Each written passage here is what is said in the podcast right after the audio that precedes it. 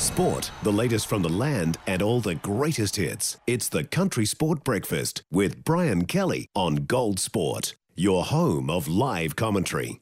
718 on the Country Sport Breakfast on Gold Sport. Well, if you've missed the news this morning, New Zealand has struck a free trade agreement with the EU after four years of negotiations. It'll see tariffs removed from 97% of New Zealand's current exports to the EU, which is equivalent to about $110 million.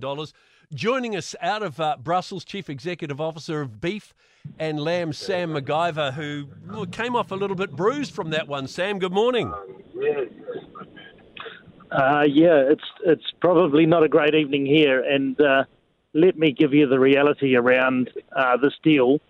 Uh, 10,000 tonnes, but if you look at EU total consumption of uh, beef every year, six and a half million tonnes of consumption. So for us, in terms of this access deal, we're uh, very disappointed. So why were you know obviously uh, dairy and red meat have been sort of the, you know not the good recipients of this one? What happened? Why? Well, let's face it. Uh, the EU uh, talks repeatedly about values. You know, they talk about climate change, animal welfare, sustainability. Uh, they agree with us that we align with them on all of those values, but frankly, um, they don't understand the meaning of free trade, and uh, that's what we've suffered in this negotiation. Has it had much to do with the with the whole climate issue? Well, well, frankly, in terms of the climate issue, um, the EU would be first to admit that we're actually ahead of them on uh, climate change uh, movement and obligations and what our farmers are doing. Uh, at the end of the day, um, they just don't believe in free trade, and we've seen that in the agreement. The the negotiations went on for quite some time, didn't they? They went overnight and into the next day. Were you were you involved in them? Uh, we were obviously um, meeting with the trade negotiators, uh, doing what we could to support them with analysis and information uh, and angles. And, and, I've got to say, um, you know, uh, Vangelis Vitalis and his team, um, they worked very, very hard. Um, but at the end of the day, uh, the EU has uh, talked a big game, but in terms of integrity in this deal, they just haven't lived up to it. So what what's next for as far as uh, well beef and lamb are concerned?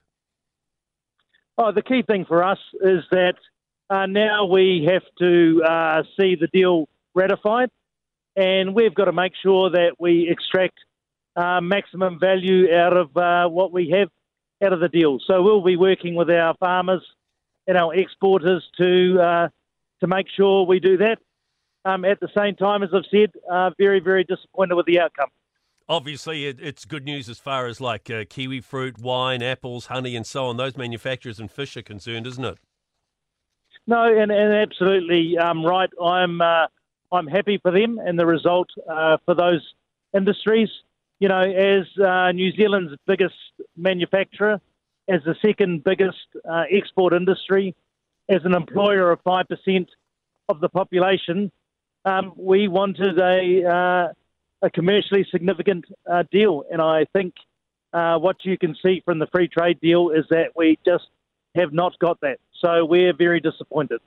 No doubt there's uh, more work to be done on that. Hey, Sam, thank you for, uh, for joining us this morning out of Brussels. Thank you. One of the scariest things you can hear as a parent is quiet.